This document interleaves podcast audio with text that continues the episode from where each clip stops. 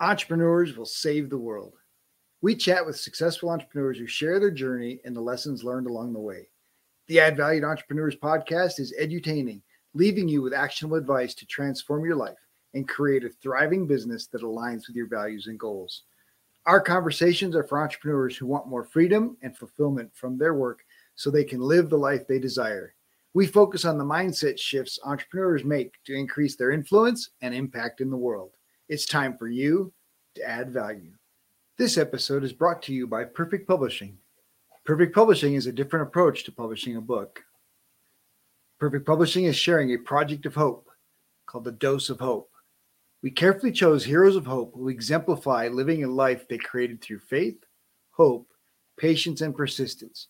No matter what page you open to in this mini cube of hope, you will find a leader with a big heart. You will see you are not alone. The authors may share similar challenges that only hope and action could resolve.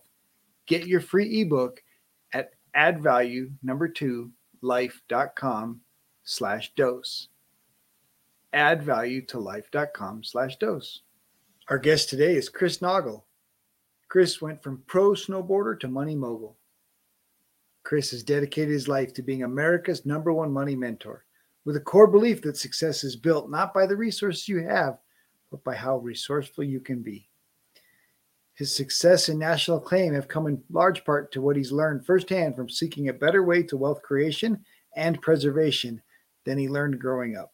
Chris has built and owned 19 companies, with his businesses being featured in Forbes, ABC, House Hunters, and his very own HGTV pilot in 2018. He is currently founder of The Money School and money mentor for the Money Multiplier. Chris Naugle shares his journey from selling t shirts in high school to professional snowboarder, selling gear and building his own pro shop, to becoming a financial advisor and then really learning about money and how to help others with the financial knowledge to fuel lasting freedom. Well, Chris, thanks so much for jumping on the show today. I appreciate you taking the time to hang out with me and have a conversation. Yeah, it's my honor and pleasure. Thanks for having me on. Absolutely. So, typically, let everybody start just with their own entrepreneurial journey and you know what got them to to where they are. And I know yours is uh, filled with ups, downs, and and sideways. So it's a it's a crazy story that starts with uh, a boy that was born into a you know just a normal lower middle class family, and dad was an alcoholic. Mom had to raise me, and it was uh, it's a big struggle for her, just like any other single mom.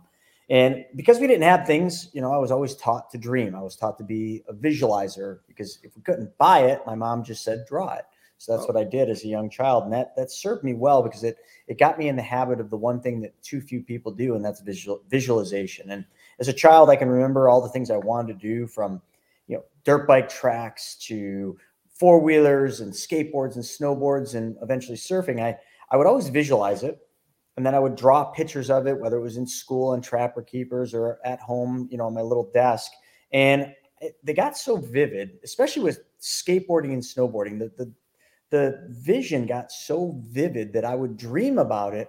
And I remember like I, I couldn't differentiate sometimes between the dream being real or not real. And you know, that that went on for a long time. And you know, when I when I got to be 16, I'd, you know, begun working on farms at 14 and I got a big boy job at 16. And I remember I was working at this restaurant and the owner of the restaurant was a jerk and he treated me so terrible that one day I went in and I just quit, not knowing that was going to literally be the moment, the line in the sand moment where I quit trading hours for dollars. But I, I was worried my mom was going to be upset that I quit my first real job outside of the farm and some odds and ends. And I came home, so I had a plan. And I said, Mom, I quit my job, but you know, a lot of kids say that, right? But I want to start a clothing line called Fat Clothing Company, PHAT, in the basement and my mom was fully supportive. So I started printing shirts after school with my art teacher, Mr. Mahalski.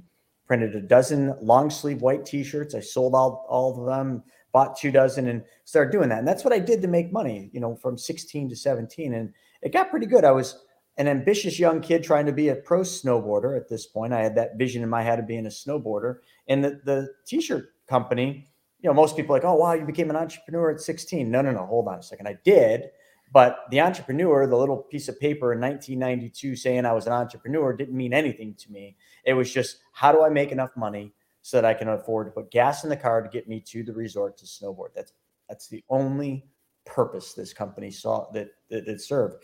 And as I would travel the snowboard contest, I would stop at the snowboard shops and skateboard shops along the way and sell my clothes to them. And I started seeing this pattern of all these skateboard, snowboard shop owners that they, to me, at, at 16, 17 years old, had the perfect life. They they were in their business, doing everything that they wanted to do, loving life. And then when they wanted to go snowboarding, they just said, Hey guys, can you watch the shop for a few hours? I'm going to go snowboard. So right then and there, I was like, I got to have my own shop. So I got the idea for Fat Man board shops because we had fat clothing and I was the man. So Fat Man. And that was at 17. But this is where reality kicked in a little bit for me because up to this point I was just a visualization kid. I, everything I dreamed and believed, and you know, they, most of those things came true. But now, venturing out to do a skateboard shop costs seventy grand. You know, and that that's what I penciled it out to cost to open this thousand square foot store in the Lockport Mall. And everyone that I knew that I talked to about it said I was crazy, said I shouldn't do it, say I was going to risk it and lose it all. My father specifically, that resulted in me sending him uh, cats in the cradle just because he didn't believe in my dream. But uh, neither here nor there. And uh, I remember I, I almost gave up. You know, there's a certain point. I have a 23 month old now, and you know, my daughter doesn't have. She doesn't have anything that she can't do. Think about that. Like, there's not a child out there that has limitations. There's nothing in their mind that they dream up that they can't do. They want to climb this, they climb that. There's no one telling them this is not something you can't do. And at 17, this is probably one of the first times in my life that someone started really knocking down my dreams, saying, This is stupid. This is a bad idea. They were trying to get me to conform to their failed realities, their failed dreams. And yeah, it a, almost it almost worked. Yeah, there's a there's a real power in in that. I love that, you know, between 16 and 17, you were asking yourself the question, how do I make enough money to keep gas in the car to keep life moving. And and of course that's how much money you made because your brain figures out how to answer that question. And then the conversation comes up regularly. In fact i told somebody uh, this morning that i think the next book i'm going to write is about the mind of a child and and how Powerful. and how we you know some people talk about well it's the innocence. No it's the imagination. I think there's just this combination of the, the thoughts that kids can have and it's imagination visualization but like you're just mentioning the belief in everything is possible. There are no limitations. There's no you know no doesn't exist right? They're willing to see it try it see it try it and and believe that it's possible. And and of course at some point adults start telling them oh that won't work. Oh you can't do that. Oh you're going to get hurt. Oh be careful. And and then of course the worst ones are oh don't dream too big right? And and and of course it's a parent operating out of their at their highest level you know their highest potential telling a child that you know oh, don't you know don't don't risk so much right? Don't take don't take those chances because the parents already conformed like you said and and they've bought into the limitations and of course their natural instinct is to pass that on out of a out of love and out of protection yeah. I, I, you know i i'm so happy you're writing that book it's a much needed book but people need to read it and understand that whether you're a child or an adult or you know even even if you're in your late 60s like nothing has changed except for your outside environment mm-hmm. you've just allowed you your, yourself your mind and and your dreams to be somebody else's i mean everything that was happening to me at 17 it, let me let me go back because this is such an important thing.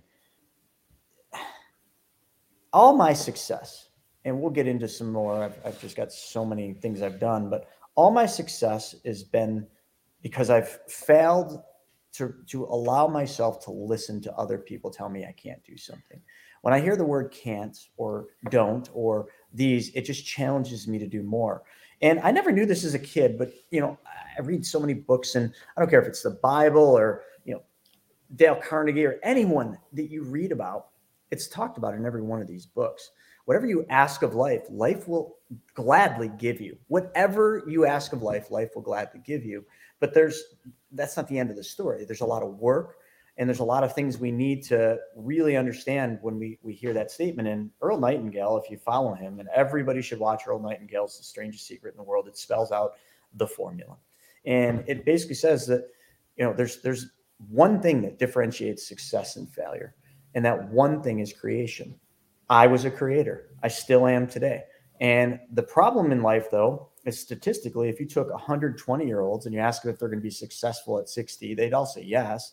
But statistically, by Social Security Administration, by the time they hit 60, only five of them will be financially secure, and only one will be 1%. Like, think about that, folks 1% will be successful or wealthy, I should say. Only five will be financially successful. 95 of those 120 year olds will not be financially successful. And there's only one reason.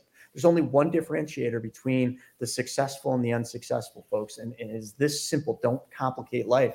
It is creation.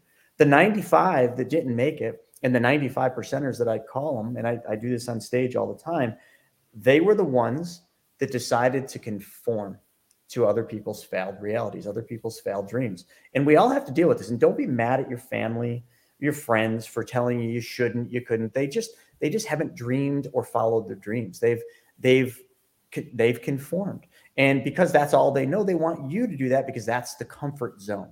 If you live in a comfort zone, you are conforming. Strive, do do hard things, do the, do the stuff that nobody else is willing to do. That's all I did. There's no there's no magic to why I've been successful. I've I've created, and in creation, you will fail. And I failed a lot. Now, I, I, did manage to get those skateboard shops up and running. I did become a pro snowboarder. And during that journey, but that journey was going so good that I got in a comfort zone. And then the, the dot com crash happened when the planes hit the tower. I'll never forget. I'm driving in my car to my new store in Orchard Park, New York. And I remember hearing of the planes hitting the tower. I didn't know what any of this meant. Hmm. And this is very important because it's very much like millennials today or any of the younger folks today, if they're listening. You're living in a world in an economy where you don't know any downside. You've you've had it too easy. And I don't mean to say this, but I'm going to. You've had it too easy everything has been on the up and up. Everything's been easy. Like either you've it's been provided for you or or it hasn't been hard to get. Making money's been easy. Well of course it has. You've been in a the longest bull run history uh, that we've had. And i thought i was there i was there and i can speak from experience. So everything was perfect. As a pro snowboarder i had my dream shops. I was expanding. I was opening more locations. Like life was good. I wasn't making a ton of money but life was awesome. And then just one event called, you know, the dot com recession or when 9-11, whatever you want to, you know, cue it up to, sent everything in a tailspin because my store's sales dropped 30% and I actually had to figure things out. I couldn't afford to pay for my truck payment. I had to get a job. And I uh, thank God, you know, I think back to this. I my first place I applied, Robert, was Little Caesars Pizza. Hmm. And we all love Little Caesars Pizza, I think, but they my friend worked there and he delivered pizzas at night. And I thought, this is perfect. I'll, I'll just deliver pizzas in the off time and that'll pay, pay my car payment. Well, they literally told me, they said, we're not hiring right now. What do you mean? Little Caesars doesn't need delivery drivers? Come on. So I put my resume out. But remember, I've just been self employed. I, I didn't really have much of a resume. Two years of community college, no real accolades. Just I opened these shops and this skateboard or this clothing line. And the only people that reached out to me were Wall Street firms. So I said, all right, well, grandma, can you show me like how to get a suit? So we got a suit, a zip up tie. I went to the interviews and I ended up taking a position with a huge financial firm. Totally out of place. My biggest mind mindset problem was I had to put a suit on every day. Pro snowboarder doesn't wear a suit. I'm sorry. Like we wear hoodies and beanies and baseball hats, and now I got to wear a suit every day. I literally had to find a skateboard snowboard company that made suits and order those just so that I could feel normal and I know that doesn't make sense to many, but when when you're so like mindset into one side and all of a sudden you flip quickly, you pivot, it's hard for your mind to adapt. And I was having struggles with adapting. And one cool thing though, when I entered Wall Street, I knew nothing about finance, knew nothing about money. They taught me everything I needed to know. But one thing I was good at is I was good at looking at my surroundings. And I looked, I was in the bullpen. You know, when when I got there, where they tell you to call, you dial and then that was it. That's all we did. Dial, dial, dial, and then call, call, call, set appointment, appointment, appointment. And I watched all the guys in the outside glass offices, the big earners, you know, the top producers. They didn't do what I was doing. They got there at nine. They left for two hour lunch and then they were gone at 4:30. And I said, you know what? If I want one of those outside offices, and I had talked to some of these top producers, and they said it takes about five to seven years to really start getting, you know, getting where we what we are. And I said, well, how do I do it in three? And I just figured it out. Just do everything they're unwilling to do. they get there at nine, I'm going to get there at seven. I'm going to get all my paperwork done before the bell rings, and that way, I'm I'm not wasting time doing the things that they are before they get into the money making activities. Then through lunch, all right. Well, if I'm if everybody's taking lunch, why don't I start calling people during lunch? So I just sat and called people, partly because I couldn't afford to go to lunch, and then. At 4:30 when they left, I went out and I saw people at their homes. I said, "You know what? Why is all this on the phone? Why don't I go talk to people? I'm better my skateboard shops. I talk to people. I sold them things. Let me go talk to people." So I went out and I, I went in the field. And because of that, I became one of the top producers, one of the top advisors. And I rose, you know, I was top guy in number one. I made 74 grand my first year and it just went up north from there. And I remember I, I in real estate in 06 and 07, did two flips uh, those two years. And then 08, before the Great Recession, I took a big leap. One of my stores, leases came due, my main store, and I needed a place. So there was a dilapidated paint store two buildings down, that had a for sale sign and I put it under contract. Not knowing the how, like the how was how am I going to get 370 grand to do this? I just focused on the what. I need this place. And by focusing on the what and the why, as some people would focus that on, the how just figures itself out. And I found the 370 grand from hard money lender. But what, what came next was not in the plan. And what came next was the Great Recession. It hit me like a Mack truck. I was one payment away from being completely bankrupt. I'd exhausted everything. My retail stores were plummeting through the recession. This is the second recession I've been in. So now I understood what this was, and I understood that this wasn't going to go well. Um, I, I, thought everything was just going to fall apart. And I, I remember uh, my girlfriend who had just moved into my house. Her name's Larissa. She's now my wife, and you know we we have the child together. But um, I went home one night, dire straits. I, I had nowhere else to turn. My family doesn't have money, and she had a job at a bank. And I said, "Sweetie, I need your help." I need your help paying the mortgage. I need your help paying the bills. I need your help uh, paying the utilities. And I'm going to move my friend Pete into that bedroom down there, and Jessica's going to move in upstairs. Any questions? And I was stupid enough to actually think I had a 50 50 shot of this actually working. My friends later were like, dude, you had a 10% shot of that working. But it worked. I think she kind of liked me. And that's how I made it through 2008. It was not easy. It took everything I had just to not go bankrupt. Uh, I got that plaza done, refinanced it, and then I, from 08 to 2014, I dove into real estate. And I was still an advisor, still pro snowboarder. I was picking the pieces up, and I was just putting every penny I could and leveraging everything I could to buy real estate because Warren Buffett said it: buy low. Well, real estate was cheap. And I bought it and I got up to 36 units by 14 just to go around, make mistakes, and lose it all. 30 in 36 units in 2014 is what I was at and then I had to sell all 36 units. I had bought our dream house, 171 Radcliffe. Me and Larissa, we remodeled it. It was like just a dream at that point. Had a couple Audis in the park in the driveway, and all of that vanished. I'd made some mistakes. The bank uh, wouldn't give me a mortgage on my 37th property because I, my debt to income ratio was just out of whack. I'd just gone too fast and didn't understand money at this point. I understood traditional finance, but I didn't understand money like I do today. And uh, I, it was the hardest time in my life. Sold 171 Radcliffe, sold the cars, sold the bedroom set. I'll never forget sitting on the floor while people from Craigslist came in and took my bed and they took my dressers. Folks, sometimes when you hit rock bottom, you just you just start thinking different. You start doing different things. Well, it's about as close to rock bottom as I ever got. And it resulted in me and Larissa breaking up at that time. It resulted in me packing a backpack with just enough and I got on a plane and I went to Thailand. I don't don't ask me why it was Thailand. I just went there and I spent almost a month there just finding myself, figuring it out. And when I came back, I changed some things. I changed the people I was surrounding myself with. Um, I kind of put some people in timeout because they just, you know, when you hit rock bottom, everybody goes into defense mode and they start saying, I told you so. Hmm. People start saying, Can't you just be happy? You know, I love my mom she's my unconditional one. But you know, my mom was like, "Can't you just be happy? Can't you just live off of the money you make as an advisor? Why do you have to do all this real estate stuff? Why all these businesses?" Sometimes people can't understand why you do things, but it doesn't matter why you do things. You have a calling to do what you were put here to do, not what your mother, your father, your friends, and your coworkers tell you you should be doing.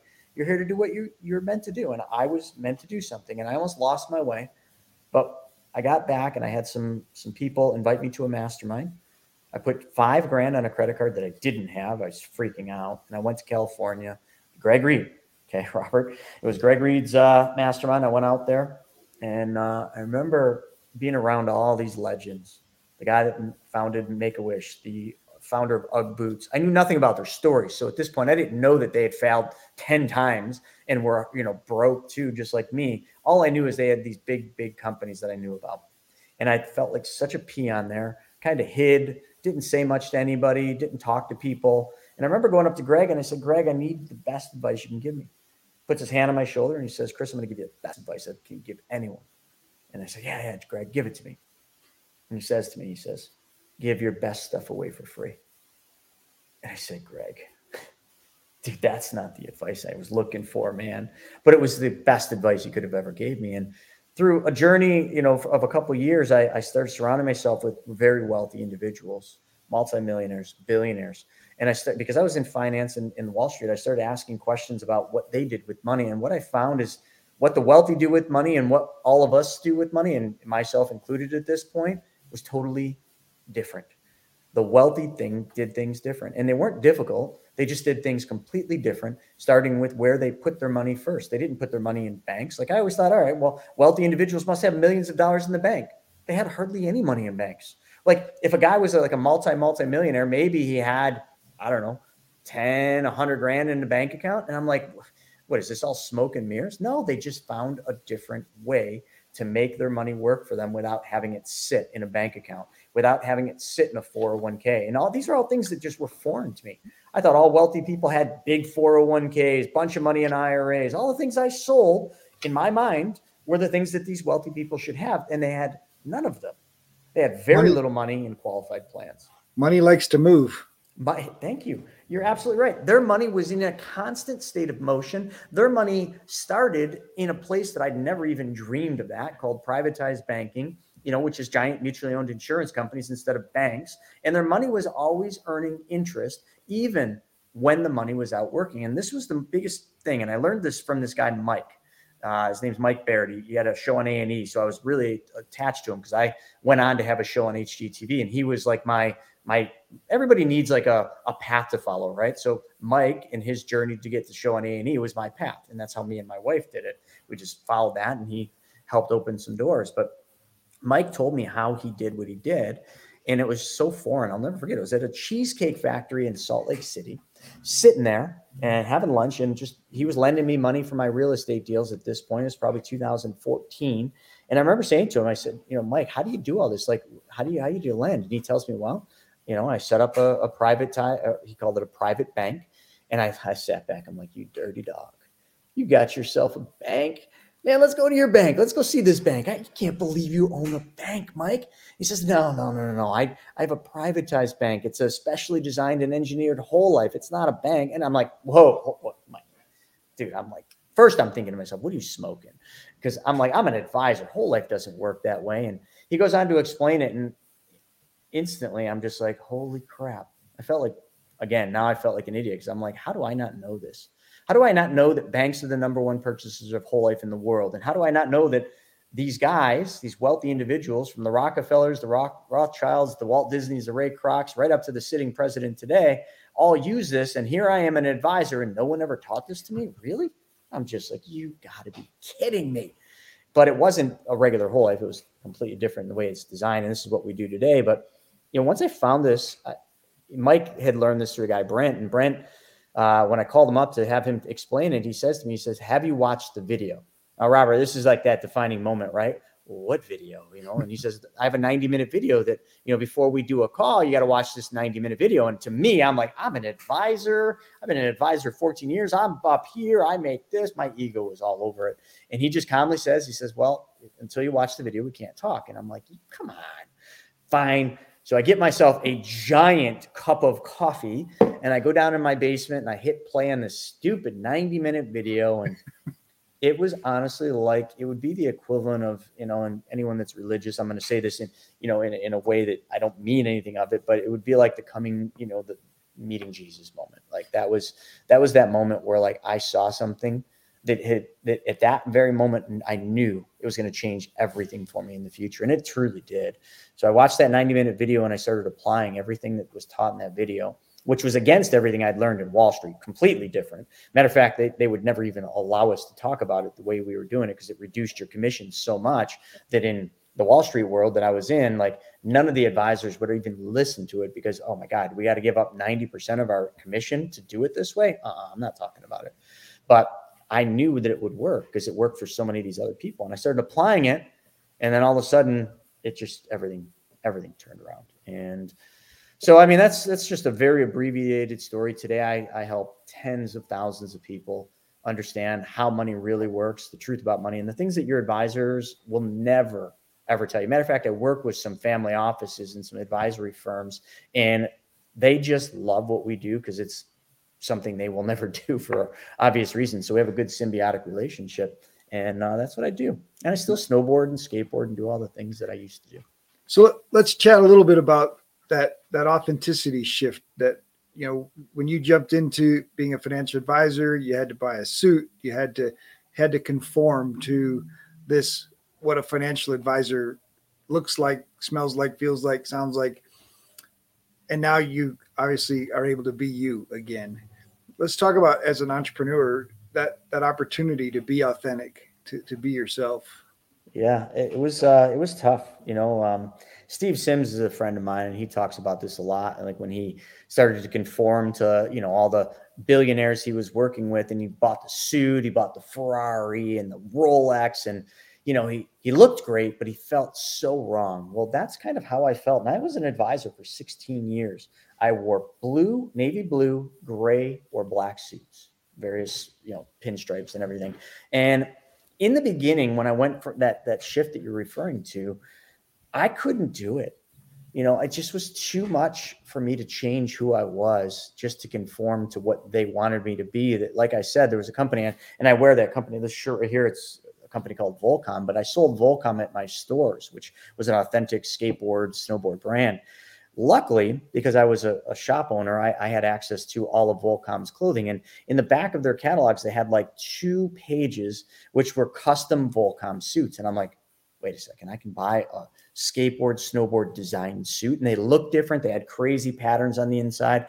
And that's how I did it. I still have those suits. I have like 10 of them. And they were so different than what the other advisors were. A lot of them said, Oh, where's that suit from? I'm like, oh, it's Volcom. And they're like, Oh, must be, you know, buying that at Walmart. But it was it was a skateboard, snowboard shop that, or company that made suits. That's how I did it. And then I kind of got out of that when I really settled into the Wall Street thing. But it was tough. And now you know, I, I, retired from Wall Street and sold my business in 2018 when me and my wife got our show on HGTV. I had to make a decision. They, they wouldn't let me do another OBA, which is an outside business activity. Uh, so they said, you got to decide, are you going to be a financial advisor or are you going to be a TV show star? I said, see ya. Sold it to this guy, Mike, who lives in my office and he, he still pays me checks today. But uh, that was the end of my Wall Street days. And I don't regret it at all because at that point I, I had one foot out the door. I didn't believe in in Wall Street as its tr- traditional, typical way anymore at that point because I'd seen too much, you know. And mm-hmm. sometimes you can't go back. You know, you get so far in life. Sometimes it's just you can't go back to where you were. Well, that was me. And when I left Wall Street, an interesting thing happened. I, I never wanted to put a suit on. Now, Robert, you've seen me at events. Um, I typically wear all black.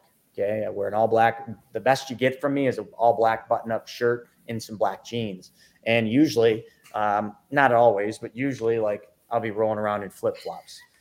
Half of it's just because I don't give a shit, and not, I don't care what people think. Like, and I've had people on Instagram and TikTok say, "Well, who would do business with? Who would give money to somebody that uh, wears flip flops?" I said, thousands of people. Yeah, well, not you, I guess. But hey, man, I've—I guess I've I've gone there and I've evolved, and and um, I have so many suits, and from time to time I'll put a blazer on with like a, a shirt or something. But uh, I just just can't do it anymore. And it's it's nice because now I, I don't hide that I'm a skateboard snowboarder. You know, I don't hide that I, you know, just don't care about the things that so many other people do, like the fancy watches and all that stuff. It's just it's just not who I am. I'm not trying to prove anything to anyone. I'm just out there just doing what makes me tick and what makes me happy and following the calling. And in that, you know, I, have developed my fourth book. You know, you're writing a book, but I'm I'm writing my fourth book, and it's for my daughter and it's to teach her the six laws of wealth.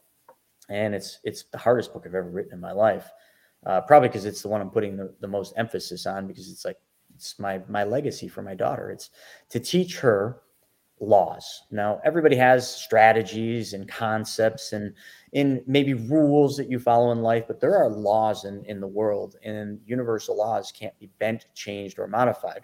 Go to the top of your building and jump. Tell me what happens.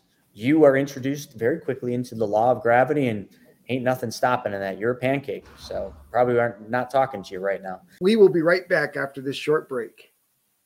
This episode is sponsored by the newly released book, Dream Life Planner Move from Tired and Overwhelmed to Free and Empowered by Noelle L. Peterson, available on Amazon, or you can order a personalized signed copy at empower, E M P O W E R 2 dream.com. That's empower number two dream.com. If you enjoy the show, please like and subscribe, leave a review, tell your friends. Welcome back. Let's get back to more greatness. But in in money, what I've established and what I've gotten through studying and, and really looking deep into history before Christ, you know, back to the times of Babylon, money has rules and it has laws and it's been around forever. And what I've done is through all these studies, I've developed six laws that apply to wealth. And my book is about the six laws of wealth and how to follow them, and then 10 rules of prosperity that are how you apply the laws. And uh, my, my daughter, all she has to do is just follow these laws, and you can't break them. They're a true path to success. And if you follow them, which they're not hard, but everything in life will fight you against these laws. They will fight against these laws. But if you just follow them, like there's no way you can't be successful. It's impossible. Love it. So you mentioned a couple times, you know, people that you've turned to, people that that, that have come alongside you. Um, for entrepreneurs, how important uh, is it to find mentors? How important is it to to to find someone that's, that's done what you want to do? I get asked this a lot, and I always think it's a stupid question. No disrespect, but it's just like I'm so far down the rabbit hole that I just can't understand why anyone would think that it's even an option to not have a mentor. Like I'm at a pretty high level now. You know, you, anyone that looks me up can see that, and I have many mentors, and I will continue to have mentors, and I pay my mentors a lot of money. You know, Randy Garn, my my main coach and mentor, he's been my mentor for years. I mean, pay him sixty thousand dollars a year. Most people like, yeah, it's crazy. Is it though? how much money has, has he made me? And, and he doesn't do anything special. Sometimes he just keeps course correcting me. When my mind drifts and I start feeling boo hoo, Chris, things are terrible, he course corrects me. When I get an idea, he doesn't bash the idea, he pushes me into that idea. You know, and sometimes you just need that extra thing. I don't know how to explain it, but I have had mentors in my life probably for way longer. My mother was a mentor, um, you know, a free one, but Greg Greg Reid was a mentor. Um, I, Scott Duffy, you know, and I paid all these people and paid them a lot. And the thing is, is your coaches and your mentors don't just find a coach and mentor just to say I have a coach. Find a mentor that has done something you desire to do. And then when you you reach to the level that they reached, it's time to pat them on the back, say thank you for getting me here. You have to then change that destination because too many people arrive and it's a syndrome. It literally there's a thing called the arrival syndrome. Um, a lot of people arrive at a certain level of success and they stop you know because they've arrived. And i will i will tell i will urge all of you never do that because the only place you will go after that is down. So all these different these mentors that i've had through the process is when i've reached a level where i felt like i'm at the same i'm at a level playing field of them i strive for another mentor but they all remain my friends and close allies, and some of them become business partners. And like, just think about that. What would your life look like if you just found somebody that is doing and has successfully done what you desire to do? And they've done it, but they have done it and they've figured it out through time, wisdom, and knowledge, or wisdom, time, and knowledge, whichever order, and probably failure. Wouldn't it be easier just to ask them how to how they did it? And then they give you the blueprint, you just follow the blueprint. That's all a coach is there to do. They're, a coach is only designed to get you to a point that they're experts in, and then you got to find another coach. I mean, I don't care who you look at. I, Elon Musk, one of the wealthiest men in the world, I guarantee you that guy's got multiple coaches and mentors in his world because he's got to have buttons like Henry Ford did. You need a button for somebody that does something better than you. You're not a master of everything. You're actually a master of nothing if that's what you think you are. You should be a master at one, no more than two things stay in your lane and be an expert. Uh, you know, I often talk about doctors, right? So in my industry, you know, what what I consider myself is the surgeon you know, I'm a surgeon in in the industry because we do one thing and we do it so well. And a lot of people are like, well, well, why wouldn't I just go to my agent or my advisor and do this? And I said, you can, but let me ask you this. If you were having serious heart problems and you know you were thinking, oh my God, I'm, I might be having a heart attack, something's wrong with my heart. That's pretty serious, right? You take that, you take that real serious. Now, some people would go to their physician, their normal doctor, and they would say, Doc, I got heart problems, like my arm's going numb, I something's wrong. And your doctor is a generalist. Your doctor can diagnose colds and you know help you deliver babies and all sorts of fun stuff. But your doctor, more than likely, is not a heart surgeon. So you could say to your doc, doc, doc, you just got to operate on my heart. And your doctor can say, well, you know, I learned this in medical school, but I've never done it, but I'm willing to try. you feel real good about that? No. Okay. So you would probably ask for, doc, you know, listen, I appreciate the the candor and I appreciate you trying, but you know, do you have a, a guy, a heart surgeon, you know, that's maybe done this a couple hundred times or a thousand times and like that's all they do. Oh, sure, yeah, yeah. You know, Dr. Jim, he does this every day. He's got a perfect tax history. All right, I want to see Dr. Jim. So you go see Dr. Jim. Dr. Jim's like, yeah, this is what's going on. Your heart, this, that, and the other thing. Yeah, I can do the surgery. You know, you'll be out for about six weeks, you know, but I have a success rate of 99.9%. You're going to feel pretty good, right? You're going to wake up, you're going to go on with your life. I can't understand sometimes why people seek generalist or when why people want to be a generalist in that general sense.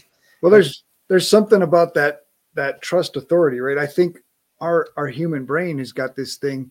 We see see somebody in a white suit with a stethoscope around their neck, and they're the expert, and and they can tell us they that we have this disease. They can tell us that we have this this this problem, or they can tell us, you know, oh, you're going to feel terrible for the next three days. And guess what? You feel terrible for the next three days because this guy in a Told you. In a white coat with a stethoscope around his neck. Told you that that's exactly and and that expert authority. And so I'm thinking about that doctor in the white suit, and then I'm thinking about these expert financial experts, right? Every one of them puts on the suit and tie, and all of a sudden they're a bleeping expert. And and we know that 50% of the financial advisors that you're going to run into are in their first three years. and so, it's probably so higher than 50%. Probably, but these guys these guys haven't even you know they're not even running on res- residuals yet. So it's uh it's an interesting dynamic right of of put on the suit and so you're the expert instead of finding out hey what does this guy really know regardless of what he's wearing regardless of, of the expectations. But we do have a cultural idea of what an expert looks like mm-hmm. and we give them undue authority I, I couldn't agree more. And especially, and I hate to say this, but especially in the financial world. Now, let, let me just give an example. Just yesterday, you know, we work with a, a family office. And if you don't know what a family office is, family office is uh, kind of like an advisor, but they they work in a retainer capacity for very high net worth individuals. This this particular family office that I work with works with 15 million or more in assets. And and the interesting thing is, is you know, the gentleman, the the founder and proprietor of this family office, um, he doesn't wear a suit, you know. And when you're on the phone, you know, you're looking at him through a Zoom, like he's dressed decent, you know. He looks like he came off the golf course, but you know, he doesn't. I've never seen him in a suit. I'm sure he has plenty of them, but again, like this is a guy that's managing billionaires' money in a family office capacity. He doesn't look like the other advisors from AXA Equitable or Merrill Lynch. He just doesn't doesn't look like that. Doesn't doesn't have all that flash. And you sometimes got to ask yourself, like, why is he just not that good? Is he, is he, I don't know. You know, is it because of the pandemic? Now he just doesn't wear a suit? No, no, he's just reached a level where he just truly doesn't doesn't have to. I'm sure he did for many years, much like I did for many many years. But you can't judge a book by its cover. Some of the smartest surgeons, outside of seeing them in their practice, like they don't they don't roll around in white you know doctors coats. They don't. You ever see like a surgeon just like rolling around like they just look like everybody else? They're not trying to prove anything. And and I just think in society, it was funny. I, I can't I think it was an Ellen show. You know, she was going back and forth with the pandemic. You know, oh, we got all these things. We judge everybody by political, you know, side. We judge everybody vaxxed or unvaxxed. We judge everybody by color of their skin. Can't we just get back to the way we used to judge people? And everybody's like, Whoa, careful, Ellen. I think it was an Ellen. And she's like, by the car they drive. Yeah, it's so funny.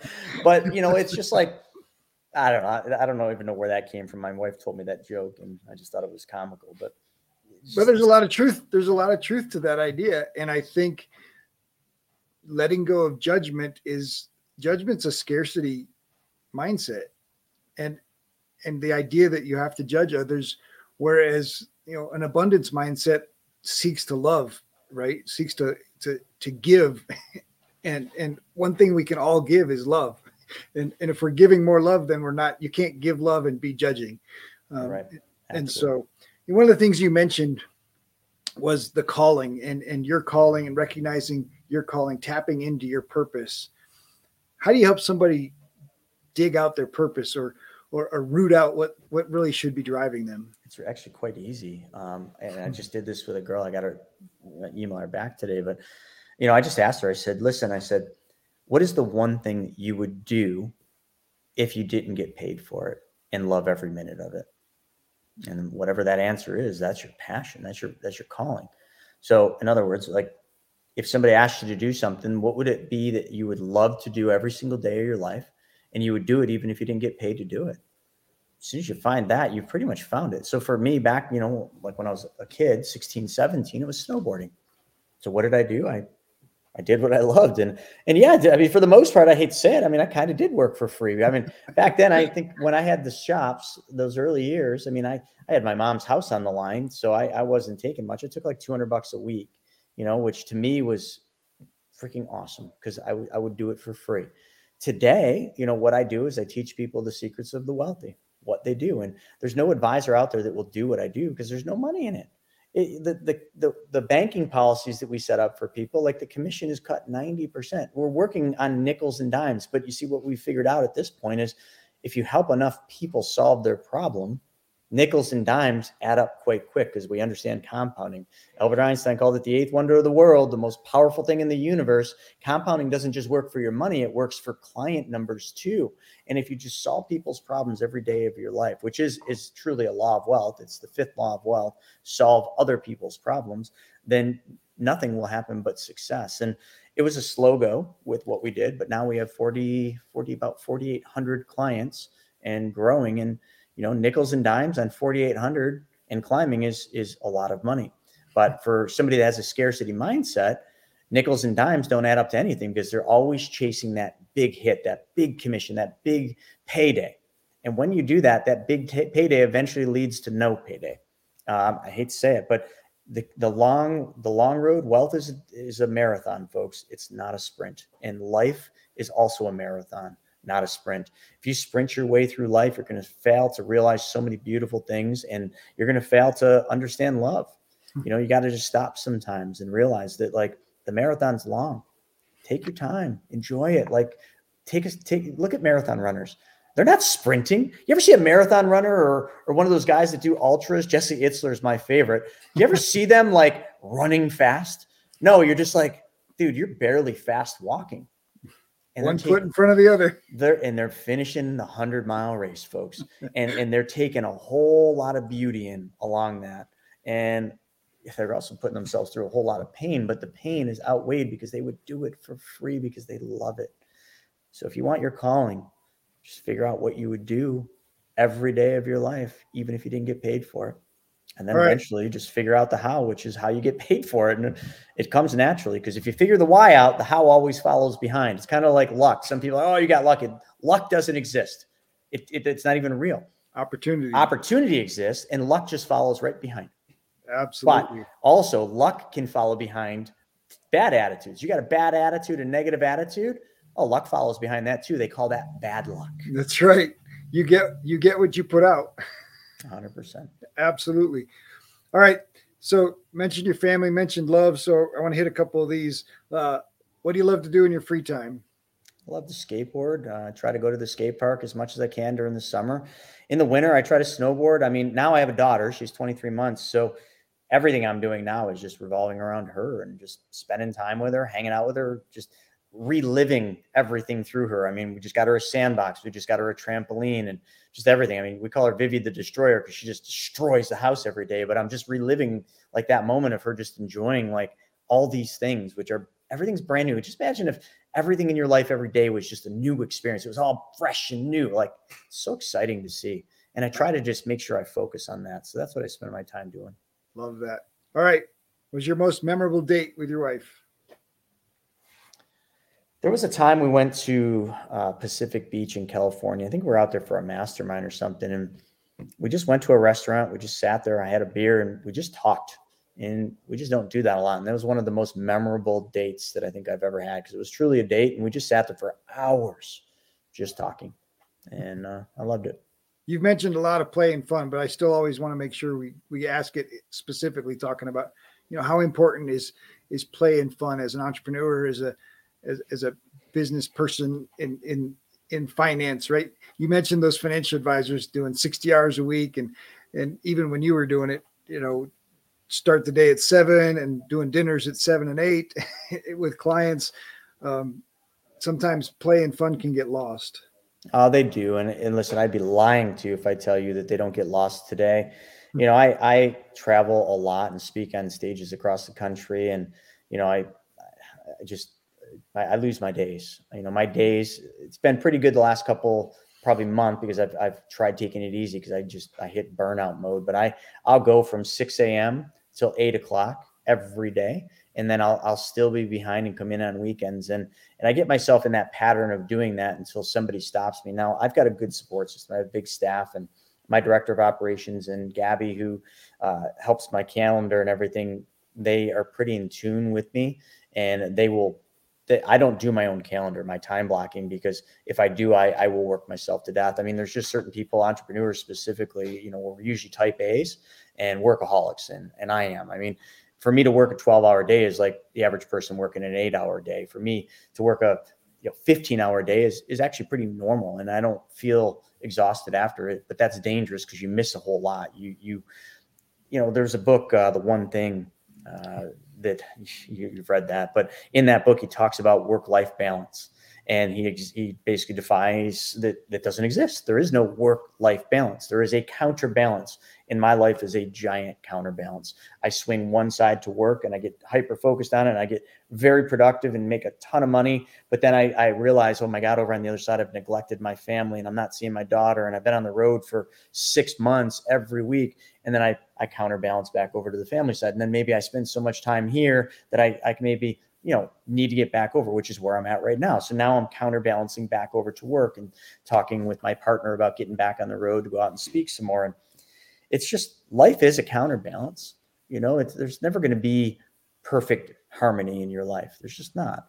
You just have to focus on the things that that are important to you and love should always be the first and foremost thing you focus on. And and after that just make sure you you you know they say stop and smell the roses but make sure you just make that time nobody's going to make it for you. I mean, unless you have a Gabby who does your calendar, nobody's going to make it for you. Like I can make excuses every day. Why not? Why not to go to the gym? You know, I just just finished my second um, little bout with with COVID. It was like a mild cold this time, but you know, like I haven't been into the gym in 14 days because of that.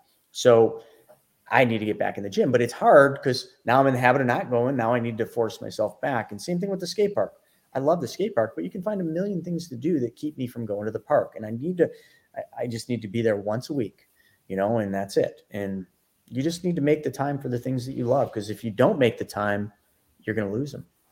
Well, and mentioning that is really setting boundaries, but boundaries based on design. And so you have the opportunity to design your business around the things that are important to you.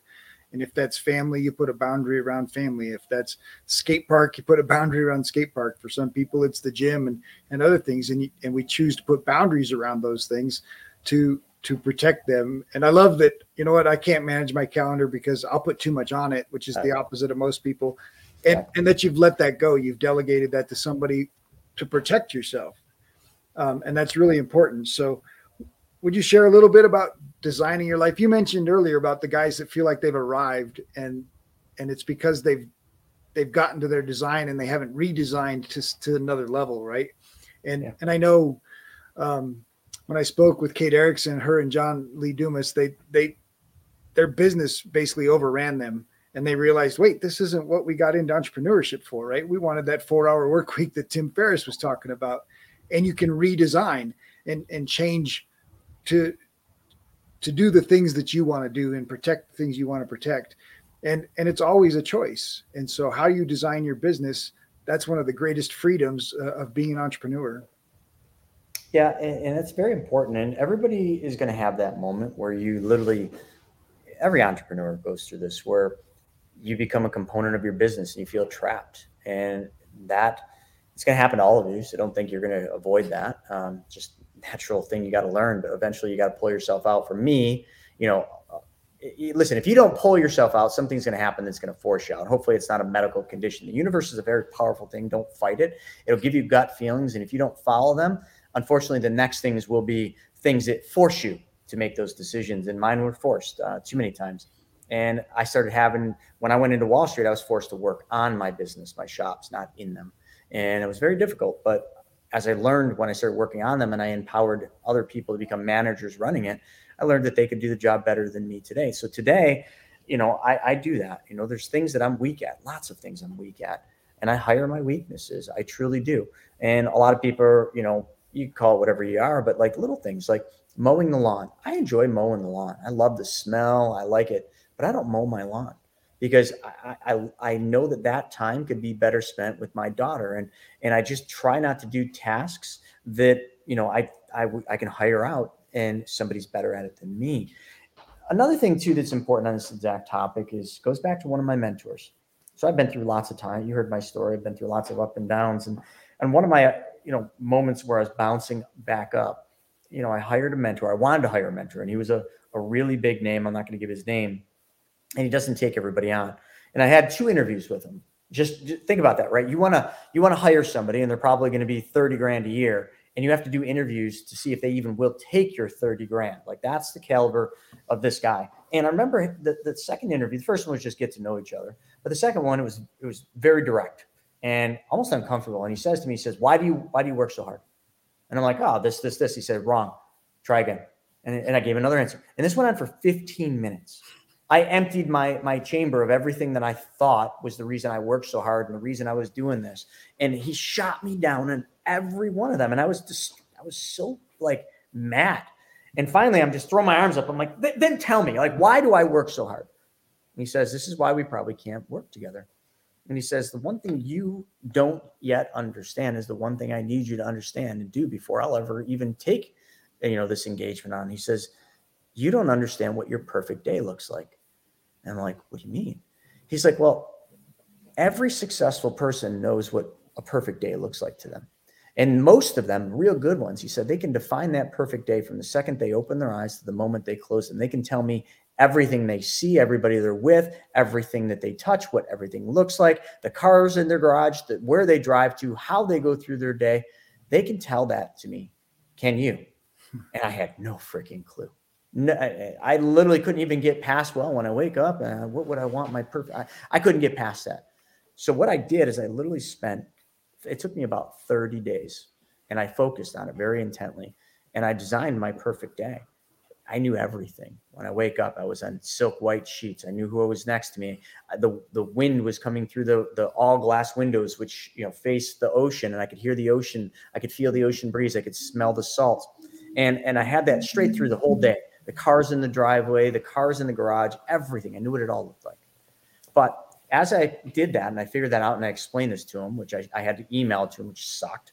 And then he took me on and he coached me. But I've never forgot that perfect day. Now, a lot of the aspects of that perfect day have, have, matured and happened, but I've had to then up them and change them. The cars in the garage, like have long been accomplished and, and been upgraded. And, you know, so many of the house has been upgraded and everything. But there's certain things that can't be upgraded in my life right now because you know I put family first. I live in Buffalo, New York, not not the place where I want to be. But my mom's here, and my mom is my unconditional one, and I could never take my daughter from my mom because they're best friends. So it keeps me here. So there's certain elements of my perfect day that I have to trick. So folks, this is a, a thing to, to very much pay attention to. You can trick your mind. For example, my perfect day involves me being on a beach. I'm a big surfer. I, would love to wake up and look out and see the ocean and hear the ocean and smell the ocean, but I can't. Okay. I have to travel on a plane to do that. But it doesn't mean that I can't trick my mind into believing that I live on the ocean. So what I started doing is Amazon, you guys have all seen them have those little speakers at night. Alexa, play ocean waves. So all night long, I hear the crash of the ocean waves. Those, those little uh, oil scents where you can get ones that smell like ocean salt. So I just I, I burn. Well, I don't want to call it burn, but you just put one of those in the diffuser and it just gives the aroma. The ocean breeze. How do you take care of that? Well, we have a ceiling fan. So at night we just turn the ceiling fan on, so there's just a constant breeze. And the rest of it you can manipulate. You can just write bed sheets, write curtains.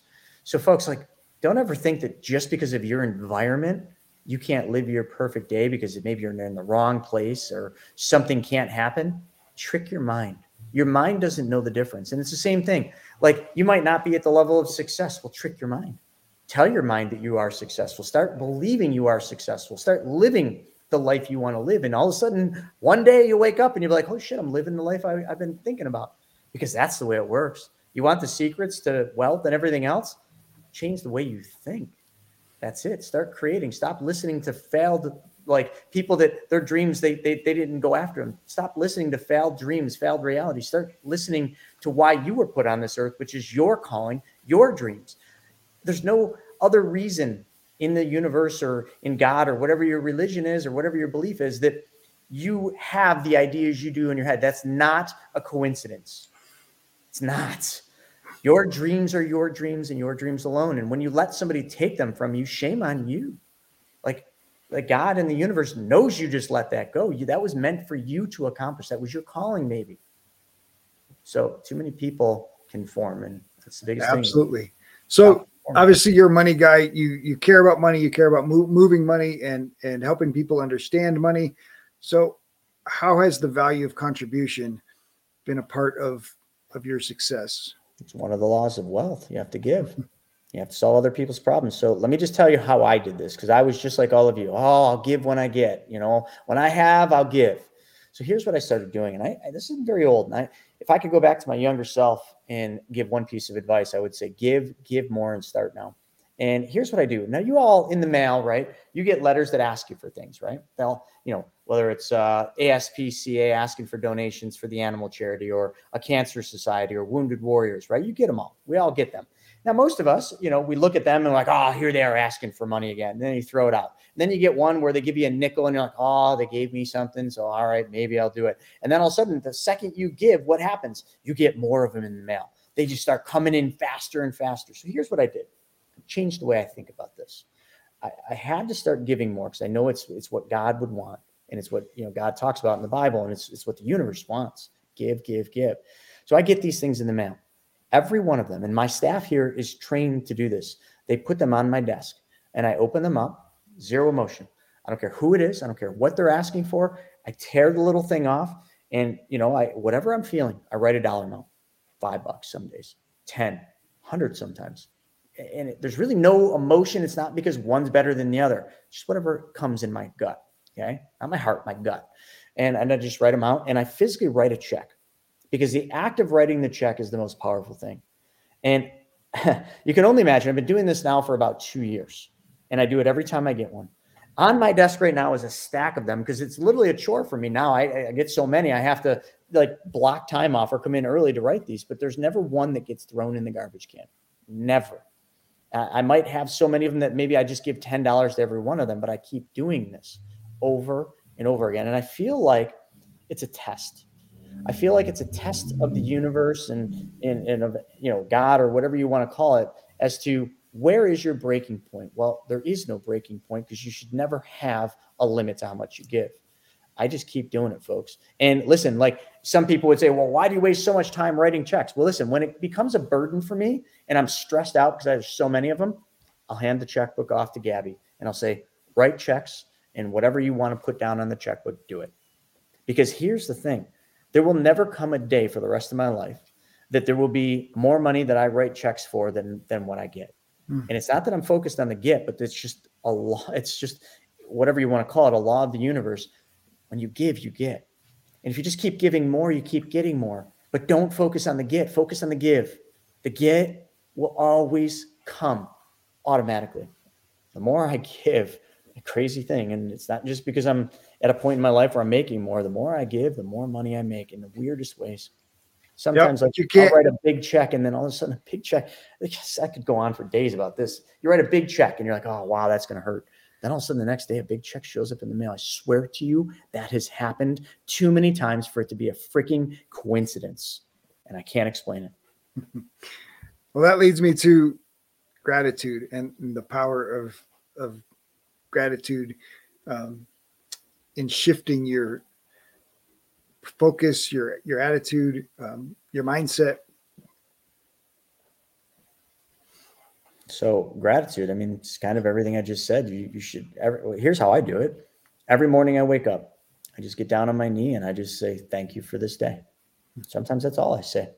You know, you just got to give gratitude for something. And for me, it's just very simple. There's too many things to be grateful for sometimes in life. So just be thankful for the day. The rest is all inside of that little wrapper, and that's what I do. I mean, I, I know that's not probably the most elaborate answer I could give, but it's just how I do it. I want honest answers. I don't need elaborate. so that that's a, a piece of a routine. Are there other routines? You mentioned gym earlier. You mentioned some other Yeah. things. Are there other routines for you that are are important? Yeah, Tuesdays and Fridays are gym days. So I'm at the gym at seven o'clock to eight o'clock, and then you know I do that. That's a routine. Um, coffee, I love coffee. So you know, first thing I do in the morning after I drop to my knee is, and, and I got cats too, so I feed the kitties and get the day off started like that. After I thank God and I go downstairs, I make my coffee, I hang out with the, the daughter's always up at that time, hang out with her for a little, and just go off to the day. Love it. But I think All my right. days are way more regimented than what I actually think. But I don't know. Just All right, Chris, what's the big dream? the big dream. Yep. gosh, the big dream would be, you know, like my mother doesn't ever have to work again. She can just be, you know, full time nanny, taking care of Vivi, which she would love to do. Um, just being able to do what I want when I want, um, have freedom of time, which I truly don't have quite yet. Um, and I need to just make the changes that get me that freedom of time. I'll never stop working. Like there's never a day where I'm going to retire. I just, I'm not wired that way, but I just want to keep doing what I love to do and just do more and more of it. And the thing that gets me out of bed every day is the the testimonials, the people that tell me how we've helped shape their lives, change their finances, and change their their families' finances, and uh, that just keeps you going. Absolutely. All right, Chris, you spent the last hour having that coffee with an entrepreneur and you're going to leave him with Chris's words of wisdom. What would you share? Yeah, I would always share Will Rogers' quote. Will Ro- Will Rogers said, "The biggest problem in America is not what people don't know. The biggest problem in America is what people think they know that just ain't so." Very true. Chris, thank you so much for hanging out today and sharing so much wisdom and and just sharing from your heart. Appreciate you taking the time. You're very welcome. Thank you. If you enjoyed the show, please like, subscribe, or leave a review. We have a free gift for you at addvaluemindset.com. That's addvaluemindset.com. We've collected some of the best mindset secrets shared by successful entrepreneurs on our podcast, and we want to give them to you for free. addvaluemindset.com. In our next episode, Chris Johnson and Robert discuss the compound value of relationships and viewing relationships as an investment. Side hustles are good, and most everyone should have one. The entrepreneurs break away from the employee paternal mindset and find freedom where they thought security was a priority.